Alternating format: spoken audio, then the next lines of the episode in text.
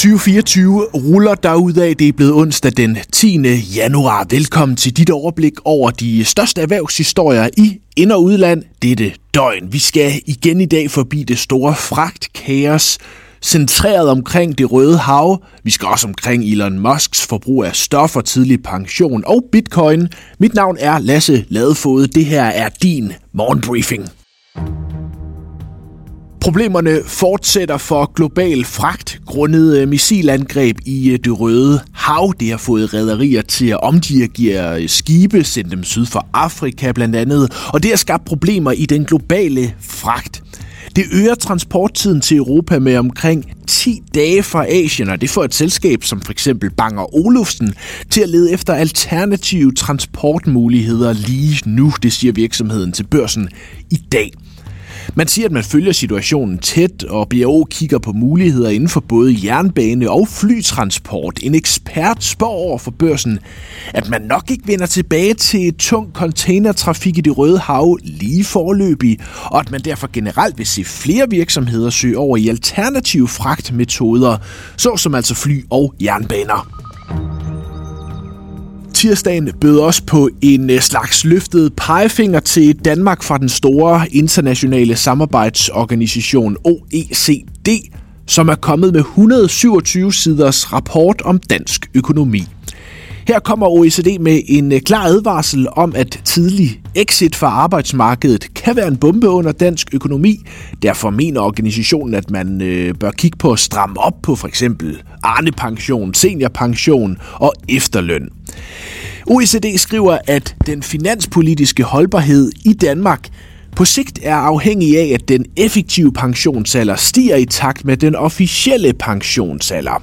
Med til historien øh, skal dog også, at Danmark med de nuværende planer har kurs mod en af de højeste pensionsaldre i OECD i fremtiden. En person, der er på arbejdsmarkedet nu og som er 25 år gammel, ventes først at kunne øh, gå på pension, når han eller hun er 74 til en historie, der startede i Wall Street Journal, og som nu også har fundet vej til børsen. Verdens rigeste mand, Elon Musk, han har nu så stort forbrug af ulovlige stoffer, at det bekymrer folk omkring ham og topfolk i hans virksomheder, blandt andet elbilgiganten Tesla og rumfartsselskabet SpaceX. Det har Wall Street Journal rapporteret. Det får også opmærksomhed i det finansielle Danmark. Danske pensionskasser har milliarder bundet op i øh, Tesla. Her siger akademiker og pensionsfinansdirektør Anders Schelte. På den ene side er Musk jo uden tvivl en dygtig og visionær leder, men han er også meget ekscentrisk, og hvis det er under indflydelse af stoffer, så er det jo selvsagt bekymrende, siger Anders Schelte til børsen. Ingen af de selskaber, børsen har talt med, har dog lige nu direkte planer om at sælge deres Tesla-aktier som følge af historien her. Hele 2023 kom og gik uden et eneste bankrøveri i Danmark. Bankkasserne indeholder ikke længere kontanter, og derfor er de kriminelle begyndt at søge nye metoder her under en stigende omfang af digital svindel, det skriver Finans, på baggrund af en undersøgelse fra bankernes organisation Finans Danmark. Her svarer 3,5 procent af de adspurgte, at de har været udsat for digital svindel, blandt andet misbrug øh, af betalingskortoplysninger. Derfor vil Finans Danmark nu lave en taskforce, der skal sætte ind mod digital svindel her nu, hvor de øh, 100 år gamle problemer med bankrøverier ser ud til at være helt løst, skriver Finans til en opsang fra to af Danmarks tungeste erhvervsprofiler. Hvis Danmark skal skabe det næste Novo Nordisk og i det hele taget være globalt førende inden for udvikling, udvikling af nye medicinalprodukter, så er der brug for et opgør med regler for indrejse af udenlandsk arbejdskraft. Sådan lyder det fra øh, Mads Krogsgaard Thomsen fra Novofonden og Lene Skole fra Lundbækfonden i børsen i dag. Mads Krogsgaard Thomsen siger, at hvis vi skal være et af de vigtigste life science centre i EU, så er det bydende nødvendigt, at vi bliver øh, bedre til at tiltrække og fastholde superdygtige forskere og anden arbejdskraft.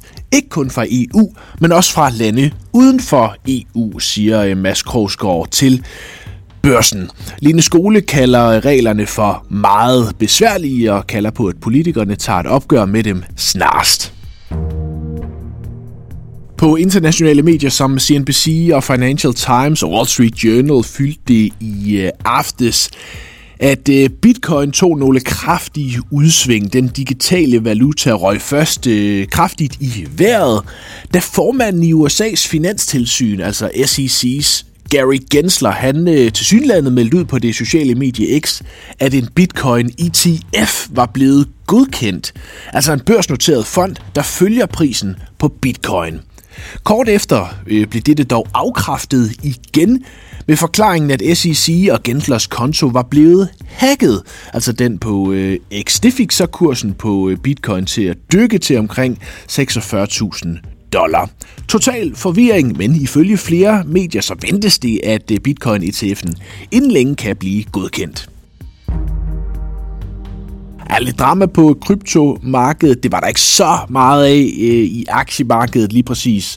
Tirsdag, der var en anelse svaghed tilbage, men tech-aktierne trak op igen. Nvidia, Apple og Alphabet steg pænt. Nasdaq endte i et lille plus, de andre indeks i små minuser. I Danmark var biotech-aktierne i Hopla, Silan Pharma og Ambus det over 4%. De var med til at trække til 25 op med 0,6% samlet.